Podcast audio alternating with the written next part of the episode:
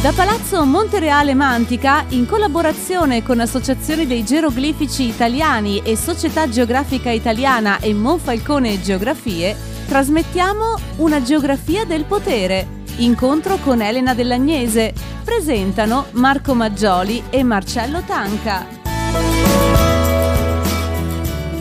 Allora direi che possiamo, possiamo iniziare. Buongiorno, benvenuti a tutti e a tutte, grazie per essere, per essere qui. Uh, io sono appunto, mi chiamo Marco Maggioli, insegno geografia uh, all'Università Iulme di Milano e insieme con noi uh, c'è la professoressa Elena Dell'Agnese che presenterò brevemente appena successivamente diciamo, a questa breve, breve introduzione. Il, l'occasione appunto eh, della presentazione di questo libro è per noi di particolare interesse e di particolare importanza, non solo perché viene successivamente ad una prima presentazione di un volume di geografia che è stato appunto presentato alle 9.30 eh, con il professor eh, Tanca e il professor De Matteis, quindi due testi e due volumi di geografia che reputiamo molto interessanti, ma perché questa, diciamo, questa iniziativa eh, segue in qualche modo ehm, il nostro intervento come comunità di geografi e di geografe che si è svolto appunto nel Festival eh, Geografie a Monfalcone di cui questo, eh, questo contesto come dire, rappresenta, ne rappresenta una parte. Il volume diciamo, che, presentiamo, che, presentiamo, oggi è un volume, come vi dicevo, di particolare interesse per noi, è un volume piuttosto complesso e cercheremo con la professoressa Dell'Agnese di eh, semplificare in qualche modo per quello che è possibile. Ed è un testo, la copertina è questa, pubblicato appunto nel 2022 dall'editore appunto Unicopri di Milano, il titolo è Per una geografia del potere ed è la riedizione, l'autore è Claude Raffesten, di cui appunto inizieremo a parlare, ed è un libro ed è la riedizione appunto di una prima edizione uscita ormai 40 anni fa in Francia, quindi nel 1980, che appena un anno dopo, cioè nel 1981, eh, venne tradotto appunto per la prima volta nell'edizione italiana, sempre per lo stesso editore appunto Unicopri. Il libro ebbe un successo particolare sia all'interno della comunità dei geografi, ma più ampiamente eh, diciamo così, nelle, nella comunità delle scienze sociali, degli studiosi di scienze sociali e il fatto che l'editore eh, Unicopri lo ripresenti eh, in una nuova edizione appunto curata dalla professoressa Dell'Agnese con una, fi- con una prefazione a firma di Farinelli, di Franco Farinelli dell'Università di Bologna è non solo diciamo così, un atto di coraggio eh, dell'editore, dell'editore stesso ma è appunto un, um, un, riconoscimento in qualche modo all'importanza che questo volume ha avuto per eh, gli studi sociali nel suo complesso e per la geografia, eh, per la geografia eh, in generale, per la geografia politica in, in particolare. Un, una prima cosa molto, molto semplice ehm, è che come dire, la copertina di, della, della, prima edizione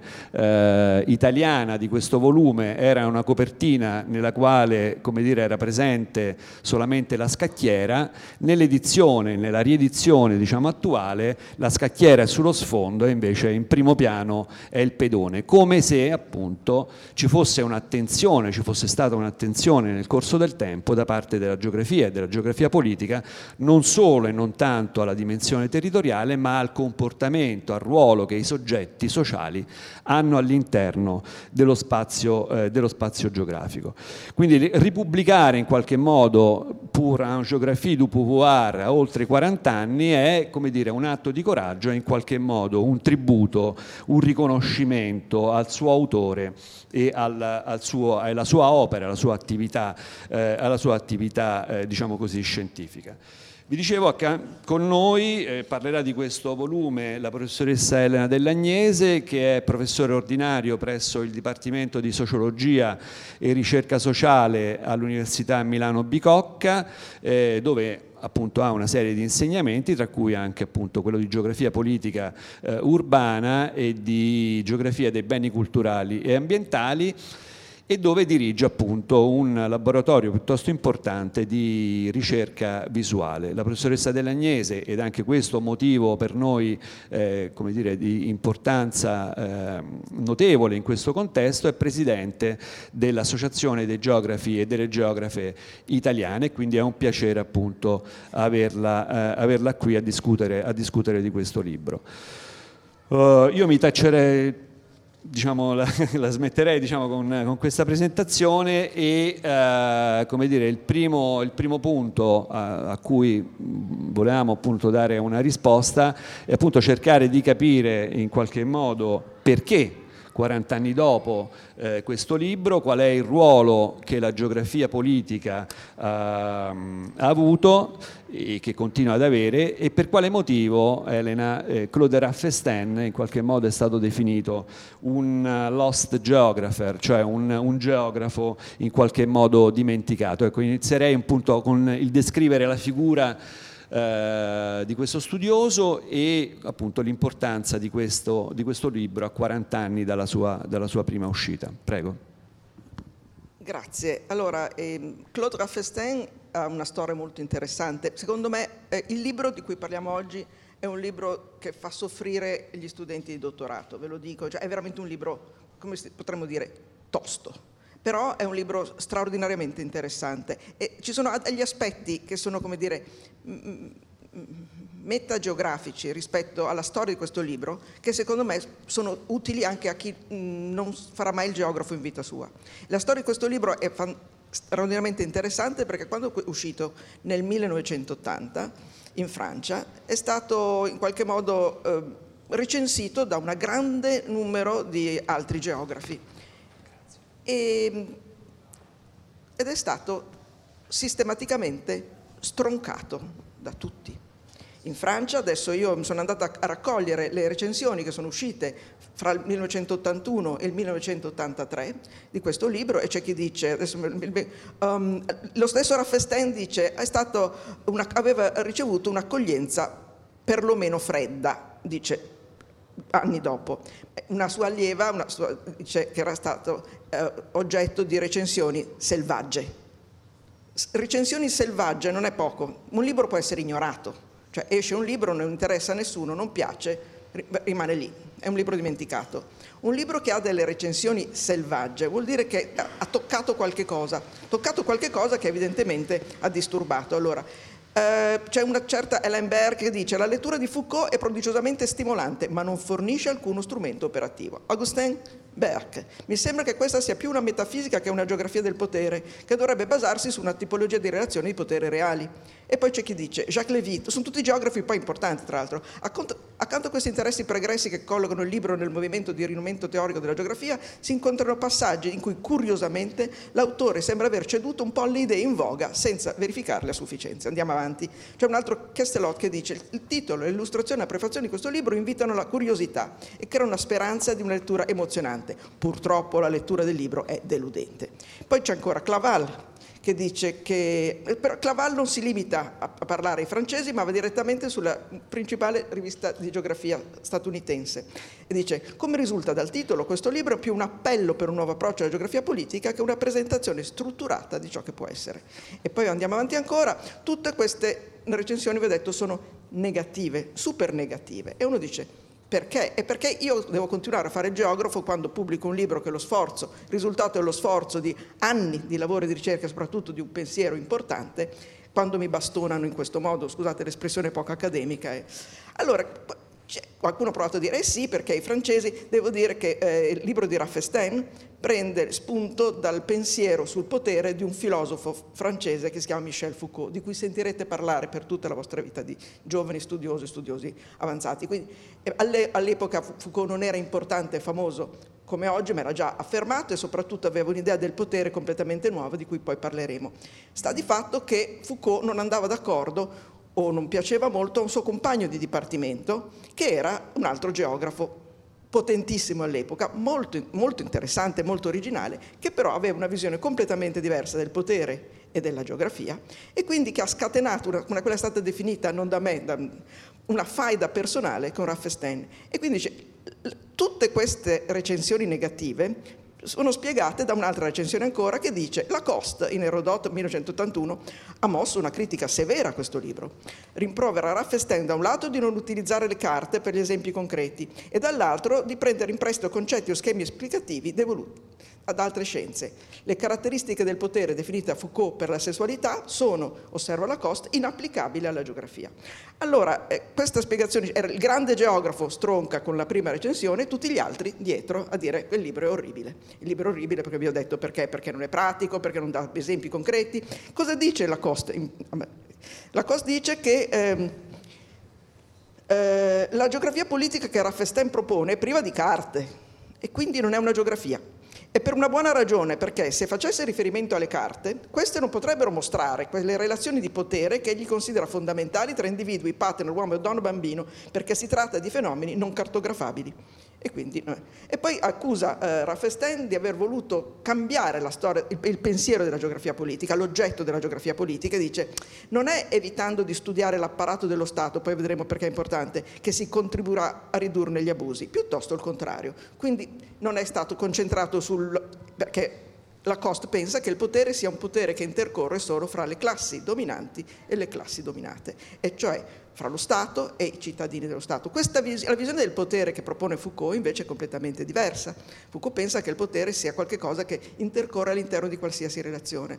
Se io porto il mio chihuahua al guinzaglio, quella è una relazione di potere. Io decido dove il, il, il chihuahua può andare. Cioè, questo cosa c'entra con la geografia? Beh, il rapporto fra me e il mio chihuahua c'entra marginalmente, ma i rapporti che ci sono fra tutti gli esseri umani, fra i gruppi, fra le società e gli individui, beh, quelli si esprimono nel territorio determinando la sua organizzazione. Quindi sono fortemente eh, aspetti fondamentali nel processo di territorializzazione.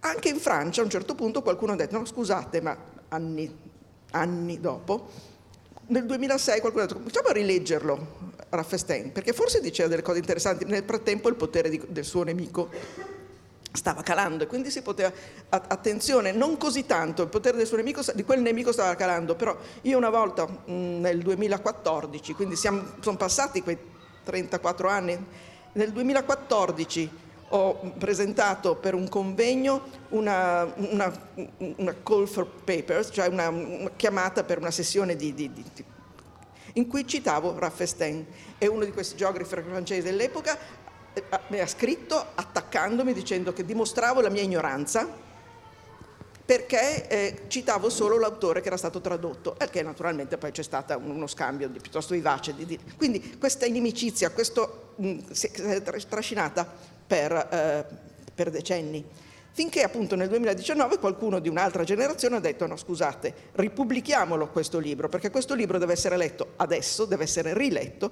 e questa, eh, ripubblicare questo libro è un manifesto. È una geografa francese che si chiama Alain Amila Zari e dice questo è un manifesto, questo libro è così attuale perché avrebbe potuto intitolarsi non una geografia del potere, ma una geografia del territorio, una nozione centrale nella geografia contemporanea. E dunque eh, cos'è la territorialità? Come dice eh, eh Anlor nella sua prefazione, la mediazione spaziale delle relazioni sociali, un contributo importante per tutte le scienze sociali, quindi questo libro dovrebbe essere letto non solo da chi vuole studiare geografia, ma anche da coloro che si occupano di altre scienze sociali. Perché questo libro, sempre secondo Anlor, eh, mette le basi per quello che sarà la geopolitica critica, cioè tutto lo sviluppo della geografia successiva degli, degli ultimi anni. Allora, questo per quello che riguarda la Francia, quindi io perché vi ho citato questo? Perché secondo me no, non bisogna arrendersi di fronte alle bastonate. Raffesten è andato poi a vivere e a, a, lavorare in Svizzera e poi in Italia e ha lavorato tanto col professore De Matteis che è qui, che è qui di fronte a noi, che ha presentato l'altro mese, è diventato un perno fondamentale. E la Francia, la, con la Francia ha avuto un rapporto. Poi quando è però andato nel 2019 la presentazione del libro era veramente contento, ma ci sono voluti 40 anni. Però ecco, non, non, vi spaventate se prendete delle porte in faccia quando pensate di avere delle buone idee. Questo diciamo che è una cosa che possiamo prendere a questa storia, a prescindere dalle vicende di Raffesten. Un'altra cosa interessante, sempre che non ha a che fare col contenuto del libro, ma è il fatto che per esempio il libro non è stato mai tradotto, mai in inglese. Quindi il mondo, eh, il mondo eh, anglofono sostanzialmente in gran parte ignora il contributo di Raffesten o lo scopre, scopre, più tardi. E questo perché c'è quella che è stata chiamata da un altro geografo che si chiama Ansipasi una divisione binaria fra quello che viene scritto e pubblicato in inglese, che domina il mercato e quindi domina le idee, e quello che viene scritto nelle altre lingue, in quello che lui chiama the rest, che può avere successo all'interno della zona dove si parla quella lingua in francese, in italiano, in portoghese, ma difficilmente entra a far parte della comunicazione globale. Allora, il Raffestein è rimasto sostanzialmente vittima di quella che viene definita la monoglossia degli anglofoni, loro parlano solo inglese, scopriranno il filosofo che è stata la base della ricerca di, di Raffestein, quando questo verrà tradotto in inglese. Quindi Michel Foucault diventerà effettivamente la base della nuova geografia anglosassone, ma non passando da Raffestein, anche se Raffestein l'aveva scoperto parecchi anni prima. Eh, per questo possiamo definire Raffestein un lost geographer. È una, come dire, se la sono persi loro in realtà, perché poi real- abbiamo visto che in, in, Italia è stato tradotto ed è diventato centrale proprio per quello che riguarda il pensiero sul territorio. In portoghese è stato tradotto nel 93, quindi non subito, qualche anno più tardi, ma ha avuto un successo straordinario in Brasile, tanto che lo stesso Raffensemi ha detto che quando è andato in Brasile si sentiva trattato come una rock star. E in effetti sono andata a vedere su, eh, se, volete, se avete una curiosità scientifica, guardate su Google Scholar, mettete una, una parola e vedete cosa è stato pubblicato. Su Google Scholar ho visto per, per il titolo è portoghese, mi scuso la pronuncia, por una geografia do poder di Raffestein con 7.000 risultati, vuol dire che è stato citato in maniera veramente continua, ha fatto la base della geografia portoghese. L'hanno tradotto in, spag- in, spagnolo nel 2015, quindi diciamo che viene come dire a ondate l'attenzione nei confronti di quest'opera e, e dice, eh, sminu- l'opera, dice la prefazione, ha 33 anni nel 2015, ma no, questo non ne diminuisce il valore. E poi abbiamo visto invece in Italia, è stato tradotto subito perché eh, aveva dei rapporti buoni con la geografia italiana, Raffestene, è stato tradotto eh, per, per, la casa editrice che l'ha ripubblicato adesso, è stato tradotto in maniera non, non perfetta, per cui è stato ritradotto oltre che ripubblicato adesso e, e, ha avuto un grande peso per quello che riguarda la geografia, la geografia italiana. Ho risposto? Benissimo, grazie, grazie Elena. E, allora, come dire, uno dei primi elementi dire, su cui riflettere è che di fatto appunto, la fortuna, come, come diceva eh, la professoressa dell'Agnese eh, proprio adesso, diciamo, sia la fortuna eh, diciamo, di un'opera sia la fortuna di un autore in realtà non soltanto va ad ondate e quindi dipende sostanzialmente dal contesto all'interno del quale l'opera e l'autore si, eh, si collocano, eh, ma diventa appunto oggetto di, di discussione, un tema eh, così importante come le relazioni appunto di potere che innervano in qualche modo le nostre relazioni, le nostre stesse relazioni quotidiane, diventa appunto il centro, il perno attorno a cui, a cui ruota eh, tutto questo, questo libro. Una seconda cosa appunto che possiamo, ci sono dei ragazzi e delle ragazze del, del liceo, immagino, delle scuole superiori, quindi eh, un contesto come dire, nel quale la geografia e in particolare la geografia politica come dire, viene ormai eh, collocata in qualche modo ai margini, no? è come se eh, la letteratura italiana o, o, la storia, cioè lo scrivere e il conoscere il nostro passato venissero in qualche modo nella scuola italiana messe in un angolo a vantaggio di discipline, di discipline nuove. Ecco, quello che succede alla geografia, eh, che è successo negli ultimi anni alla geografia è un po' questo, cioè quello eh, di una riduzione, dire, sempre più eh, presente fino quasi alla scomparsa appunto della geografia all'interno delle scuole, delle scuole superiori. Quindi forse un, un, piccolo passaggio attorno al, al, tema, dire, che in qualche modo ci occupa, eh, occupa la nostra professionalità nelle università, dove invece la geografia Pur, pur, pur, avendo dire, vita non semplice, ma comunque continua a resistere, è da un lato cosa, eh, cosa, studia in qualche modo la geografia e in particolare Elena tu ti occupi di questo e il volume in realtà poi entriamo più direttamente nel volume, si occupa di questa dimensione.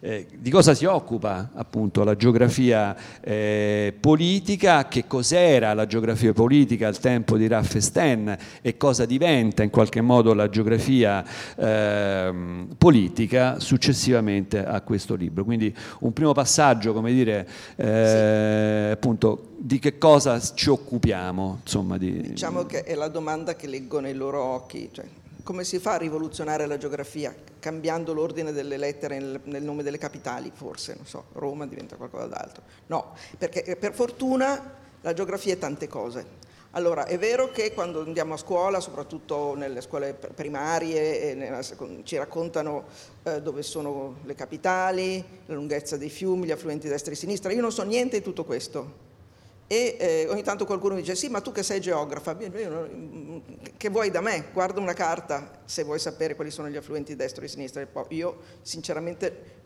mh, mm, eh, pretendo di avere il diritto di ignorare questo tipo di informazioni. Magari se però devo andare da qua là guardo una carta, quello importante e cerco di arrivarci. Ma non è quello, per fortuna la geografia non è solo quello, certo interessante sapere, se non sbagliare, eh, se si può andare a Dayton o a Daytona, sono due cose diverse, cerchiamo di ricordarcelo, ma non è quello il punto, non è quella la geografia che ci interessa, o la geografia può interessarci molto di più, diciamo, quella diciamo, è la base, ma ci interessa molto di più. La geografia studia come gli esseri umani si organizzano nello spazio, come si adeguano allo spazio, come lo trasformano, come lo modificano in modo che potremmo dire più o meno sostenibile, visto che di sostenibilità si parla tanto, le nostre azioni che, che, che ricadute hanno sul contesto in cui ci troviamo, la parola contesto è molto raffestiniana, eh, ci, ci, delle, comportiamo delle trasformazioni che alla lunga eh, ci impediranno di vivere come pensiamo di avere, come siamo abituati a vivere, a quale scala agiamo. E soprattutto impariamo a ragionare in termini di scala. Adesso l'esempio che mi viene sempre in mente è un esempio vicino a casa mia, Malpensa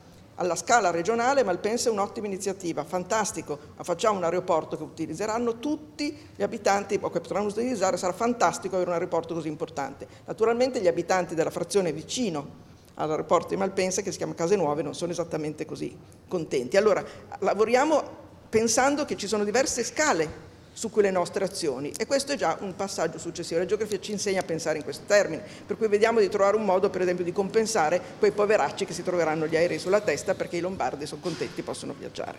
Dopodiché ci sono altre cose, per esempio eh, possiamo, cercare capire, possiamo cercare di capire come le rappresentazioni influiscono il nostro modo di agire rappresentazioni che possono essere scientifiche pseudoscientifiche, quello che studiamo a scuola, ma anche quello che vediamo in, in tv, ma e, e rappresentazioni che sono realistiche o non realistiche, uh, le fotografie di Instagram o i, mm, i, piccoli video di TikTok ci dicono delle cose su, su come è il mondo e ci fanno magari desiderare di raggiungere una destinazione e non un'altra. cioè, sono, queste sono cose che la, la, geografia di TikTok o come la geografia viene rappresentata da TikTok è qualcosa che è, è dire, è stato studiato solo negli ultimi anni, ma ho trovato un articolo molto interessante su come appunto all'interno di una isola della Cina che aveva considerata come dire off the beaten track, cioè una di quelle destinazioni dove non va mai nessuno, ma due TikToker hanno pubblicato un paio di frammenti e questa destinazione è stata caratterizzata da, immediatamente da una, quello che, sta, che, si chiama overtourism, cioè è stata inondata da, da, persone. Allora, quella rappresentazione che apparentemente non ha niente a che fare con la geografia scientifica, in realtà ha un'importanza enorme perché è una rappresentazione che ci indirizza, che ci influenza. Qualsiasi media in realtà, non solamente, adesso ho tirato fuori TikTok perché è l'ultimo, l'ultimo esempio, qualsiasi media, quello che leggiamo sui giornali, vediamo in tv, guardiamo, vediamo anche nelle serie televisive apparentemente più lontane dalla realtà. Immagino che qualcuno di voi stia guardando House of the Dragons? Qualcuno sta guardando House of the Dragons? Nessuno, vabbè allora niente, come non detto. è, è, è, è, il prequel di, di, di, Game of Thrones. Ah, ok, è quello lì, che, che, è ambientato in un mondo che non si sa in che periodo... Sto, eh? Lo stia, bravo. Eh, è ambientato in un mondo che non sappiamo dove sia, quando sia, totalmente fantastico, ma in realtà ci interessa lo stesso perché ci dice quali sono le aspettative, le rappresentazioni e le proiezioni. Quindi persino una cosa lontanissima da quella che dovrebbe essere la realtà. Allora, tutte queste cose eh, sono oggetto di ricerca della geografia, quindi una visione piuttosto ampia. Ma la geografia politica, visto che è l'oggetto di, di, su cui questo libro si studiava tradizionalmente lo Stato e i suoi attributi territoriali, e cioè lo Stato e, e, e, la forma del territorio, i confini e le frontiere, le capitali, eccetera, eccetera. Ma questa roba a Raffesten non piaceva, non è piaciuta, ritiene che questo sia eh, un modo per, come dire, convincere chi studia quella geografia politica che l'unico detentore del potere sia lo Stato e quindi in qualche modo ci confonde. Questa impostazione statocentrica, dice Raffesten, è basata tra l'altro, è un sistema di segni, è un linguaggio che camuffa il potere, perché ci fa vedere solo la politica con la P maiuscola, mentre il potere è all'interno di qualsiasi relazione fra esseri umani, oltre che quello che ho io con il mio chihuahua quando lo porto al guinzaglio.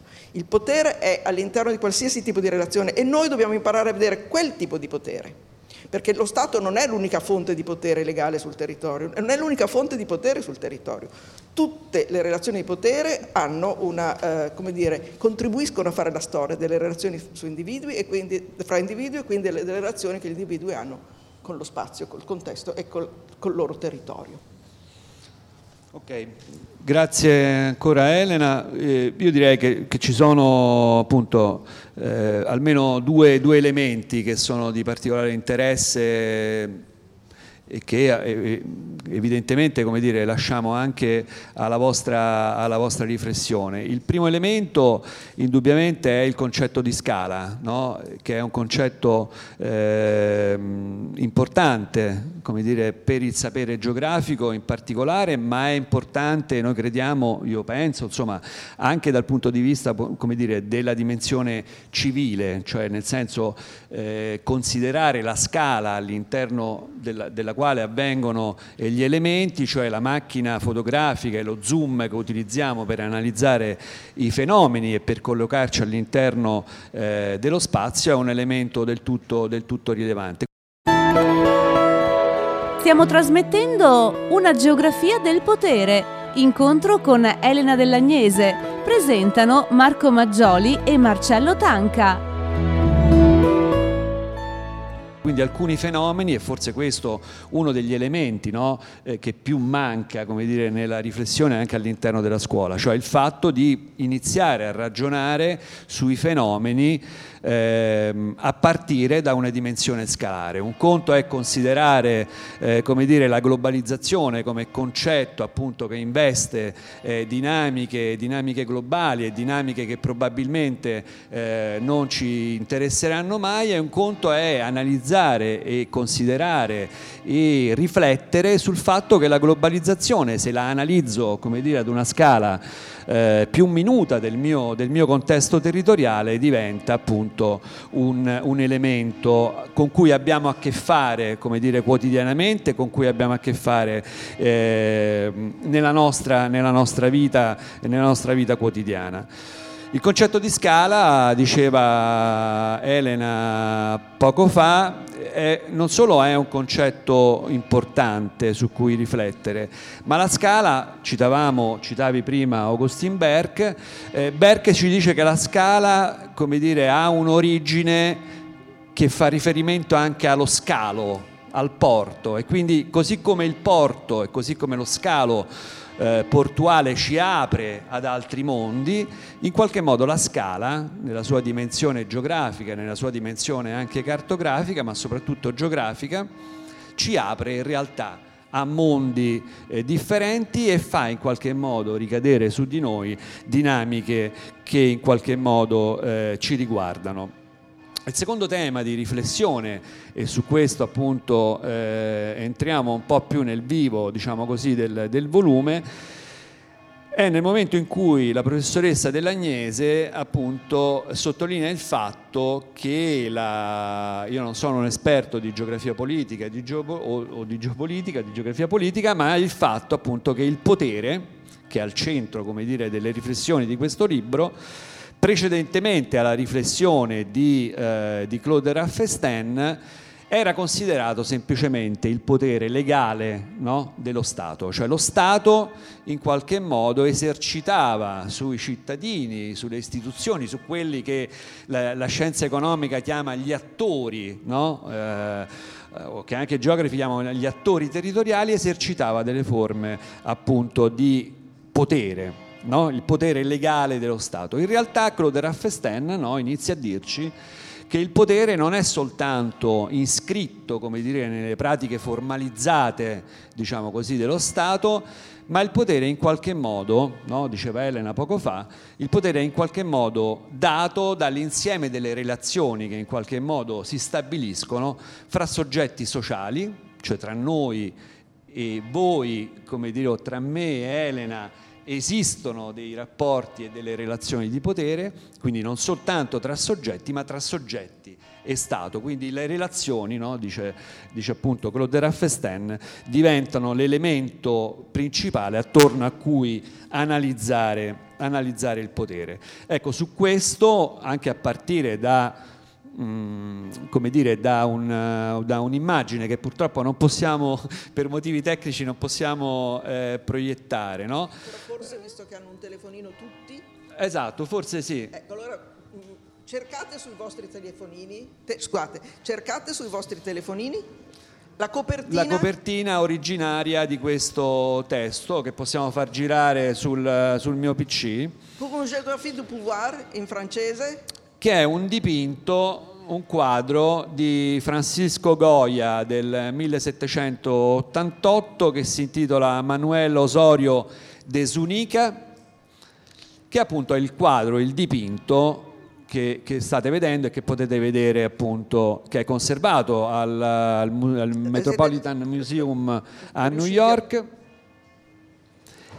e che era la copertina originaria di questo, di questo, testo nella sua edizione appunto francese e che è presente appunto nel, eh, nelle immagini, nelle poche immagini che sono presenti in questo volume. Ecco, la domanda è, Elena, sostanzialmente, in questo senso cosa è il potere e perché questo dipinto appunto assume un'importanza così cruciale all'interno, all'interno di questo, allora, di questo volume? Nel dipinto si vede un, ba- un bambino che eh, ha eh, una gazza in, eh, legata con un, un, filo, tiene legato una, una gazza. La gazza viene osservata da tre gatti e poi c'è una gabbietta con un altro uccellino. Cosa c'entra tutto questo col potere? E soprattutto con la geografia. E con la geografia. Eh, e non è cartografabile, in realtà eh, è, è, fondamentale. Il, il, il, dipinto è meraviglioso, ma è, è anche molto bello l'idea di potere che passa attraverso questa immagine, perché il bambino ha il potere sulla gazza, la tiene legata, ma la gazza in qualche modo è protetta, perché il bambino esercita potere anche nei confronti dei gatti perché se appena si allontanasse il bambino la gazza sarebbe oggetto dell'attenzione dei gatti che la stanno guardando con, dire, con interesse concupiscente. E nello stesso tempo c'è un altro modo di gestire il potere che non è diretto, ma è semplicemente è la chiusura e c'è l'altro uccellino in gabbia. Quindi c'è il legame che è un potere, però è un potere che protegge. Tant'è che la gazza ha in, nel becco un foglietto, un qualche, la gazza è, è tranquilla, non è mh, mm, spaventata, nonostante ci siano questi tre gatti che la guardano, perché i gatti sono tenuti sotto controllo dal potere, dal bambino. Quindi in realtà la triangolazione di questo campo di potere che si viene a creare all'interno di questo dipinto è straordinaria ed è quello che interessa Raffestein, non per niente appunto la copertina del suo libro, perché all'interno di ogni relazione lui dice si esercita un, si crea un campo di potere e questo campo di potere eh, si, in qualche modo è quello che eh, viene, passa attraverso l'energia, passa attraverso le informazioni, passa attraverso... ma non è una cosa solo sociale, questo è il punto, perché anche se queste relazioni non sono cartografabili, in realtà fanno eh, nostro, il nostro rapporto con il territorio. È, è tutto complicato? Spero di no. Spero che questa idea di una geografia che mette al proprio centro l'essere umano con le sue pratiche, con la sua conoscenza dello spazio, perché Raffestein, seguendo sempre l'insegnamento di Foucault, dice in ogni punto in cui si esercita il potere c'è anche un, passaggio di conoscenza, qualsiasi forma di conoscenza è connessa con il potere. E quindi eh, la, questo rapporto fondamentale noi trasformiamo lo spazio in cui ci muoviamo, secondo Raffestein lo spazio è una base neutra che viene trasformata in territorio dall'azione degli esseri umani e delle, delle loro eh, dire, forme associative. E quindi questo tipo di azione è costantemente permeata dalla, dalle relazioni di potere. Questa è la, la, base da cui parte sostanzialmente questo, questo testo, dopodiché eh, Raffestein va prendendo in esame quelli che sono gli aspetti tipici della, della, geografia del territorio, però, eh, scusate, della geografia eh, politica, però li prende in esame in maniera completamente diversa. Dice la geografia politica eh, è un sistema di segni che vi dicevo che per caratterizzare lo Stato parla di ter- popolazione, territorio e autorità.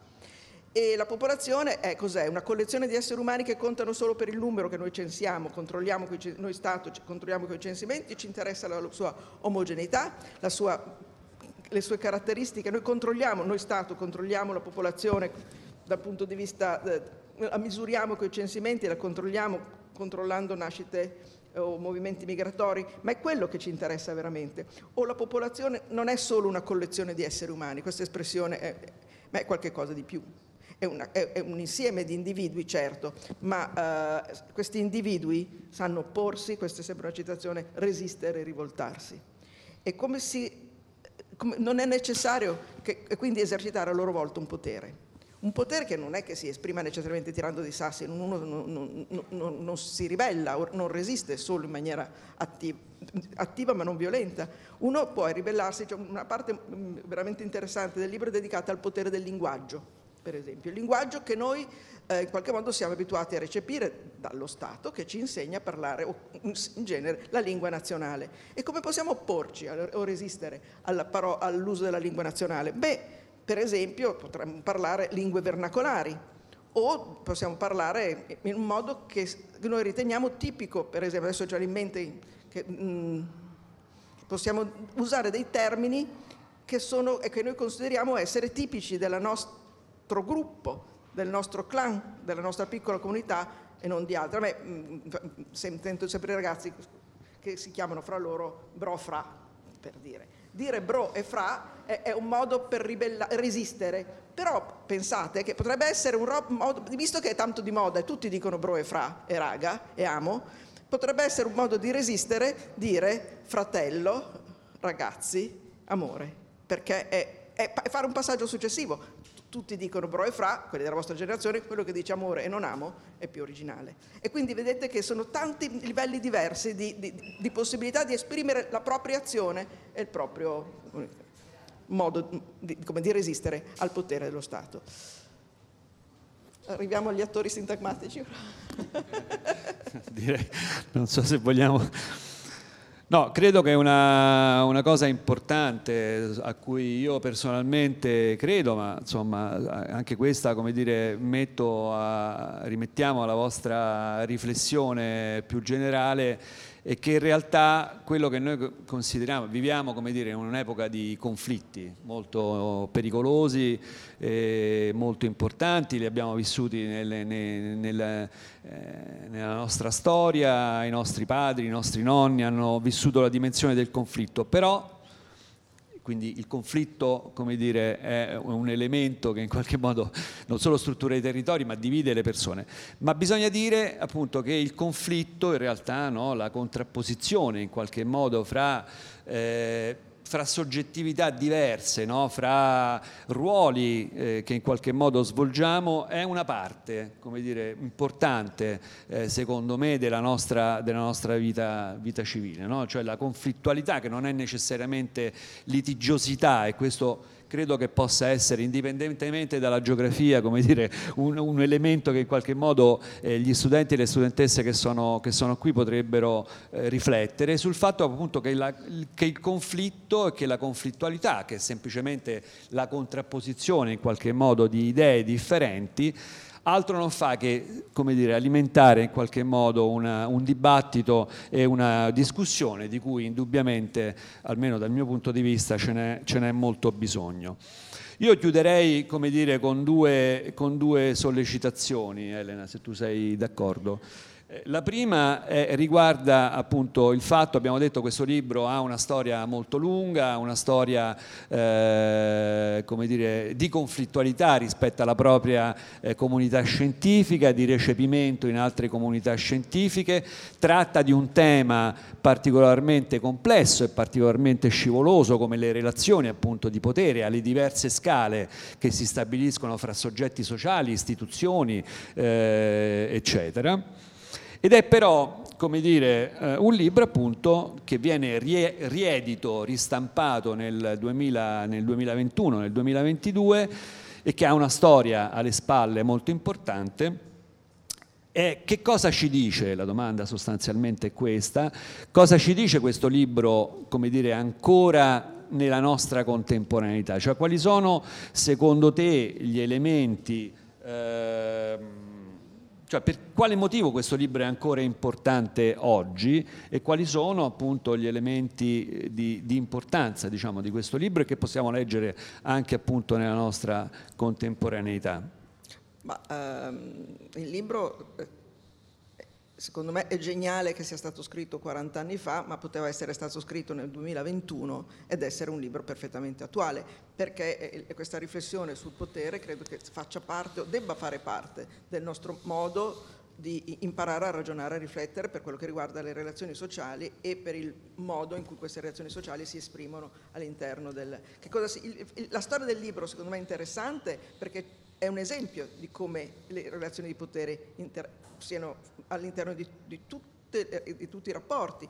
Se pensate al famoso geografo che dice mm, non mi piace, tutti gli altri che sono più giovani obbediscono e come questo fa, fa, sì che il libro venga mandato, come dire, in qualche modo recensito malissimo da tutti. Poi però il potere della, della lingua inglese, il potere egemonico della lingua inglese che fa sì che non, il libro scritto in francese non venga neanche preso in considerazione perché tanto è qualcosa che non ci interessa, queste sono tutte relazioni di potere. E quindi diciamo che la geografia del potere, la, la storia di questo libro è una geografia del potere e si vede come invece in realtà scientifiche scientifiche maggiormente periferiche come possono essere l'Italia o il Brasile dove l'egemonia anglo, uh, anglofona è forte ma forse non è così forte possa essere stato recepito. Quindi questo è già una, una storia interessante. In più uno prende in mano il libro, si mette di buona volontà perché come ho detto è un libro complesso, però eh, è tuttora assolutamente affascinante, sia per quello che ha portato alla storia della geografia italiana, ma non solo, perché la riflessione sul territorio che è scaturita da questo libro nella geografia italiana ha avuto un peso importantissimo. Quello qui cito il professore De Matteis che è seduto di fronte a me e che ha avuto una, insieme questa riflessione sul territorio ha dato un contributo enorme, ma eh, nel mondo anglofono ancora manca quindi questa idea del territorio nella sua articolazione e complessità come prodotto dell'azione e dell'interazione degli esseri umani è stratificato, è una cosa che nella geografia eh, eh anglofona ancora mai, adesso tiro fuori una, un, un, episodio che mi, mi, mi, avevo scritto una, una cosa, una, un capitolo per un libro scritto in onore di una geografa inglese, bravissima secondo me, che io adoro, che stava andando in pensione. La signora si chiama Doreen Massey ed è stata secondo me uno dei geografi più importanti del Novecento. E sono stata, naturalmente io che sono italiana, felicissima di scrivere un capitolo per lei, però ho messo all'interno di questo capitolo ho parlato anche del territorio secondo l'accezione di Raffestein. E lei mi ha scritto ringraziandomi, poi un po', tempo dopo mi ha riscritto dicendo sai, se, se vieni in Inghilterra vieni a trovare, perché di questa mi, mi ha introdotto a una letteratura che io non conoscevo. Ecco, eh, voglio dire, eh, questo è accaduto qualche anno fa, ma non troppo, 4-5 anni fa.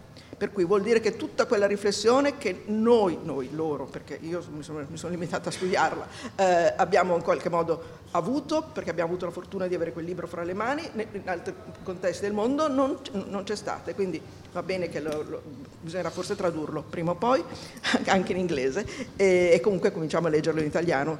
Impegniamoci a leggerlo anche in italiano perché ne vale tuttora la pena, credo.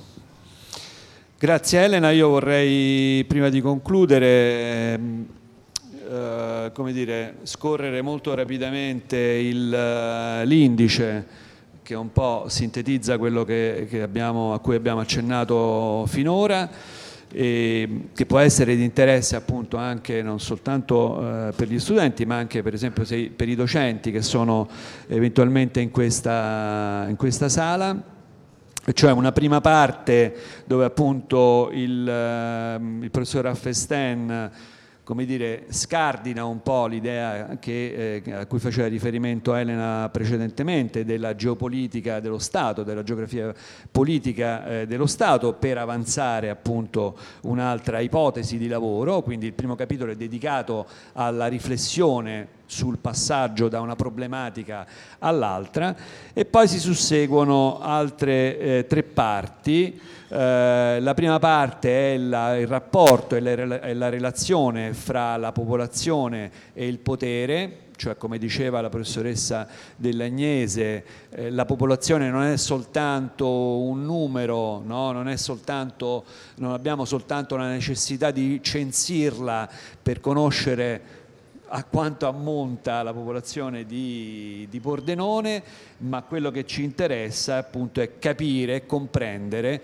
dice Raffesten, le finalità degli attori, degli attori territoriali, come si muovono e appunto come dicevamo prima, quali sono le relazioni che si stabiliscono. All'interno diciamo così, di questa relazionalità un ruolo importante, come diceva Elena precedentemente, è il rapporto ad esempio fra la lingua e il potere, a cui viene dedicato un, un capitolo, un paragrafo ben, ben, preciso, e poi come dire, le declinazioni rispetto alla religione e potere, il rapporto fra la religione e il potere e poi appunto un, un, un ultimo paragrafo di questa parte legato al rapporto fra potere ed è un argomento come dire, all'ordine del giorno anche della nostra quotidianità, fra le etnie, le diverse etnie che si incontrano all'interno delle nostre città, i diversi gruppi sociali e il potere. La terza parte di questo volume è legata ad un altro tema che abbiamo affrontato qui, e cioè tra le pieghe appunto di quello che dicevamo c'è una profonda differenza no? anche terminologica e concettuale fra l'idea di spazio e l'idea di territorio e quindi il rapporto evidentemente fra potere e territorio è legato appunto a, ai limiti, alle frontiere, al, a, a, alle modalità di produzione all'interno del territorio che si, che si, svolgono e quindi il rapporto fra territorio e potere è evidentemente centrale e poi un'ultima parte che secondo me è particolarmente interessante ed è particolarmente anche diciamo, attuale che riguarda il rapporto fra le risorse e il potere. Se riesco a trovare una piccola citazione che mi ero appuntato, esatto, eh, in una parte del libro si parla di un tema, a mio avviso, centrale anche questo, che è la discriminazione, okay? la discriminazione come forma in qualche modo di, di esercizio del potere, dice Claude Raffesten, fra un gruppo A e un gruppo B, e questa discriminazione tra, tra gruppi sociali in realtà dice Raffesten, non è soltanto legata dire, al, ai rapporti sociali che il gruppo A e il gruppo B intrattengono, ma è legata anche ad esempio all'energia e all'informazione. L'informazione, come dire, se trovo la citazione, se l'accesso all'energia è bloccato, l'accesso all'informazione non lo è di meno e si conoscono forme disgustose che questo può assumere, scuole, corpo insegnante e programmi diversi a seconda, ad esempio, dei gruppi etnici. Evidentemente Raffesten scrive nel 1980, però credo che questo elemento, come dire, questo, eh, questo spazio di riflessione sulla discriminazione nell'informazione, nella, nella, capacità e nella possibilità che abbiamo di acquisire informazioni in forma differente, come dire, può essere una delle forme nuove dire, di, ehm, di, relazioni di potere che si stabiliscono nella contemporaneità e che appunto nel 1980 erano semplicemente accennate e che molto probabilmente oggi sono uno degli elementi come dire, particolarmente presenti nella vita quotidiana di ciascuno di, ciascuno di noi. Sì, io aggiungerei l'ultima cosa a proposito dell'idea di sviluppo proposta dal, dello sviluppo eh, cos'è? È difficile definire, è industrializzazione, ricchezza, essere sostenibili,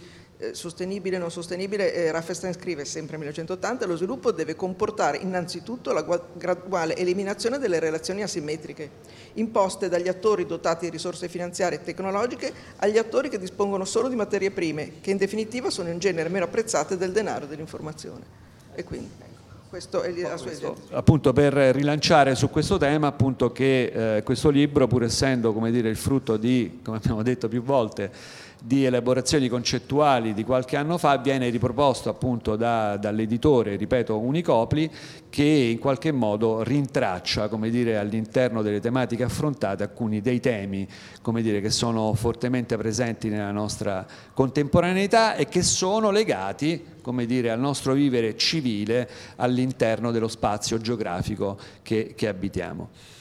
Noi solitamente lasciamo i microfoni aperti, nel senso se ci sono domande e riflessioni. Ha alzato una mano la signora, poi sì, Scusate, volevo beh, ringraziare e fare una, un'accentuazione forse che non vuole essere polemica, ma anche un pochino sì. cioè io di questa cosa ho colto veramente molto questo mh, senso importantissimo della responsabilità personale nostra, nostra non di me settantenne, ma soprattutto vostra, di giovani, di capire, al di là del fatto che a scuola ha studiato meno geografia politica, di capire quanto è importante una visione di geografia politica senza perdersi nelle parole generiche di territorio, eh, responsabilità, ambiente, senza entrare nel merito. E volevo fare due esempi di partecipazione sociale a cui noi tutti siamo invitati, due esempi anche nostri.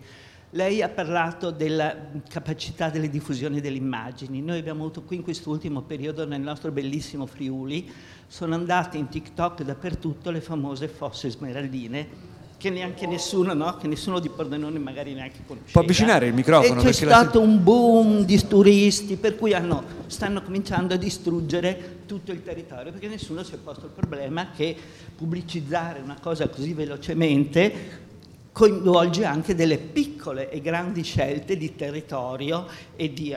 Altro esempio nostro pordenonese, non voglio essere polbellica, ma si stanno facendo moltissime scelte di urbanistica, quindi di, di, di, ambiente di Pordenone, di recupero di cose vecchie, un po' meno, di costruzione di cose nuove. C'è una cosa che si chiama, neanche fatto come, come progetto, si chiama Polo Young, ci sono avuti dei grossi fondi europei per fare questo Polo Young, però non c'è nessuna partecipazione politica e sociale e dei giovani per capire questo cosa vuol dire in quel nostro piccolo territorio, l'esempio della Malpensa, no? niente nel mio, nel, mio, nel mio, giardino. Ecco, questo è entusiasmante da un certo punto di vista perché impegna i, i, ragazzi, non tanto la gente come me, ma i ragazzi, ad essere veramente, a chiedere di essere veramente protagonisti in queste cose, non solo fruitori. E questo discorso della eh, eh. visione del potere,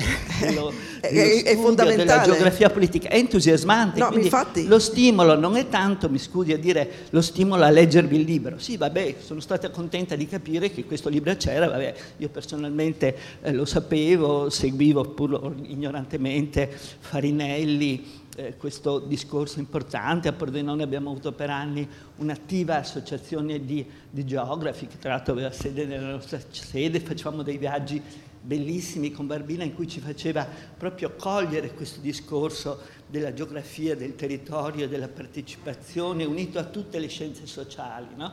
Per ridare entusiasmo ai giovani su queste cose bisogna contemporaneamente dargli un entusiasmo per la politica, per l'impegno, per sapere che una vostra decisione è importante, non ve la possono fare sopra la testa.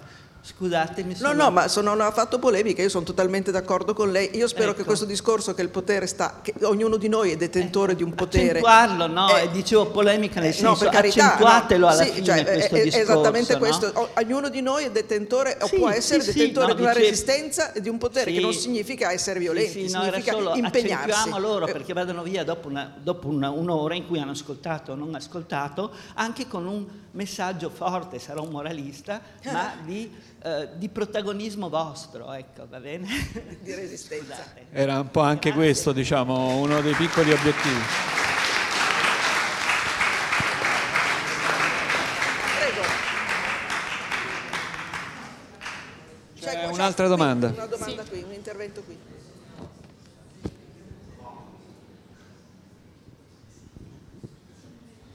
Quanto riguarda la geografia attuale, diciamo per l'Unione Europea, come vede cambiate le relazioni sociali adesso rispetto a una volta che non c'era l'Unione Europea? Secondo lei cioè, sono peggiorate o migliorate? Il campo sociale, economico e politico? Ruolo dell'Unione Europea? Il ruolo dell'Unione Europea è un attore potente. Eh, non, non, riesco a risponderle in termini così generici, è una domanda difficilissima, mi, mi, ci richiederebbe forse una ricerca apposta. Dove? Ragioniamo in termini di scala. In alcuni, riguarda... in alcuni, contesti sono migliorate, probabilmente dove sono arrivati dei fondi che sono eh. stati utilizzati. In altri invece sono stati fatti degli errori, per esempio nella politica agricola, eh. che hanno apportato dei peggioramenti. Quindi è difficile dare una risposta, eh, come dire, positiva difficile. o negativa. In alcuni alcuni casi c'è da riflettere su anche per esempio interventi ad una scala ancora maggiore che possono portare a livello locale talora dei, dei danni. Appunto, eh, eh, io forse eh, la signora ha ragione, bisogna stimolare la partecipazione, sì. eh, ma anche attraverso la teoria si può partecipare imparando a riflettere e se molti dei nostri politici mm. avessero mm. questi strumenti, per esempio eh. imparassero a ragionare in termini di scala, forse ci sarebbero delle politiche diverse. Intendevo per l'Italia ovviamente. Sì. Lei intendeva? Per l'Italia. Eh, per l'Italia, ma l'Italia è grande, appunto anche qui sì, ci sono sì. quelli che hanno giovato e altri, le, quelli che in questo momento ricevono i piccoli borghi che hanno vinto progetti da milioni certamente avranno dei grandi vantaggi, quelli che non li hanno vinti, che non avevano però il potere, l'informazione e l'energia per accedere certo. a quei fondi, sono stati tagliati fuori. E adesso sorge ecco. il problema del gas, per cui tutti si preoccupati di come fare per il gas, il prezzo eh sì, del gas. Però, eh, eh, non è, non, non, le, le, le, materie prime insieme al, al, al potere hanno, fanno, giocano dei brutti scherzi. Eh sì, ecco. immagino. Grazie. Prego. Grazie mille. Non so se ci sono altri interventi anche magari dei ragazzi se vogliono esprimere un'idea, Raga, come dire, dai.